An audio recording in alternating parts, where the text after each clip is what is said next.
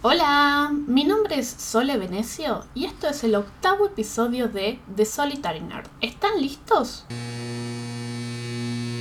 Creo que hablo por muchos de nosotros al decir que teníamos una expectativa muy alta para esta segunda temporada de The Haunting. ¿Por qué? Creo que tiene que ver con que la primera realmente nos sorprendió. Nos sorprendió en la calidad de la historia, de los personajes, de la puesta en escena, del uso y manejo del horror. Y con todo eso también vamos a admitir que no la esperábamos. Realmente fue lo que llamamos una sorpresa seriéfila. La segunda temporada tenía que llenar unos zapatos bastante grandes. Con una historia diferente, porque como saben es antológica y cambia su título, la segunda temporada se llama The Haunting of Bly Manor una historia totalmente diferente, independiente, pero que mantuvo el cast de la primera entrega. Si no tienen ni idea de qué estoy hablando, les cuento que esta segunda entrega está ambientada en Inglaterra de los años 80. Y la historia inicia después de la trágica muerte de una niñera, quien es reemplazada por una chica norteamericana y que debe cuidar a estos dos chicos que perdieron a sus padres. El escenario es la mansión de Bly Manor. Y ahí vive un chef, una jardinera y la ama de llaves. Como podemos esperar de este tipo de ficciones, nada es lo que parece. ¿A qué me refiero con esto? Mientras que las dinámicas entre ellos funcionan como si fuese una familia, una familia construida, también nos encontramos con cuestiones y momentos de tensión, de algo creepy, de algo que claramente no sabemos y que sin duda se trata de un oscuro secreto. Mezclando el horror, el romance gótico y también las clásicas historias de fantasmas, esta segunda temporada estrenó a principios de octubre en Netflix. Voy a ser kafkiana y les voy a develar la verdad sin anestesia.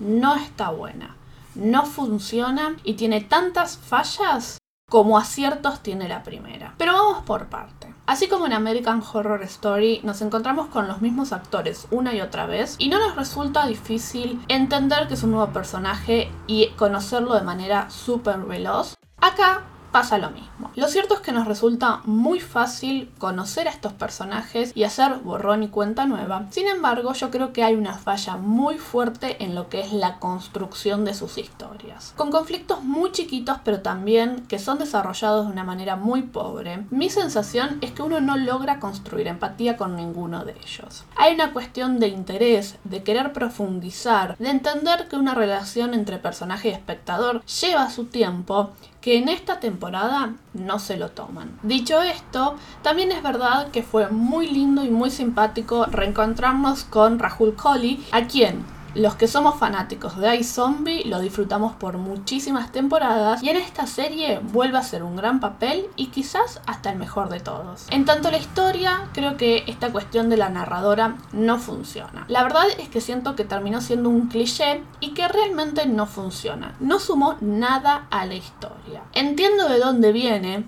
Entiendo esta cuestión de las historias de fantasmas, pero también a la hora de contar una historia, a la hora de presentarnos una serie, debería haber una evaluación de qué suma y qué no, y personalmente considero que este recurso no sumó nada y casi que lo entiendo solo como una justificación para sumar a la actriz al elenco.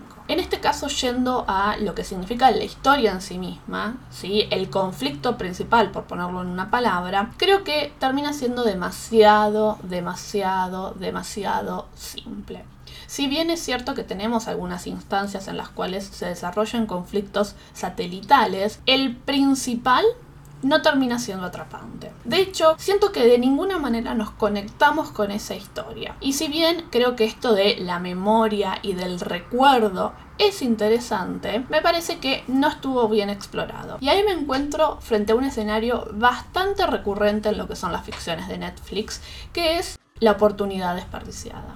En ese sentido, también me parece que los momentos de horror son pobres y demasiado pocos. Si bien en la primera temporada nos encontrábamos con instancias constantes en donde el misterio y el horror trabajaban de manera impecable, en esta, qué sé yo, la verdad es que no me funcionó. Fueron tan obvios y tan cliché esas instancias de golpe, de impacto, que de alguna manera siento que siempre la estábamos esperando y como la esperábamos llegaba. Lo que sí es innegable, y acá en este contexto es casi un detalle, es toda la puesta en escena a nivel estético. La reconstrucción de los años 80, la reconstrucción de los momentos más de época, este escenario en el cual se convierte la mansión, de verdad es una belleza absoluta. Y creo que te guste o no te guste la historia, terminás enganchándote porque querés disfrutar de esos escenarios espectaculares.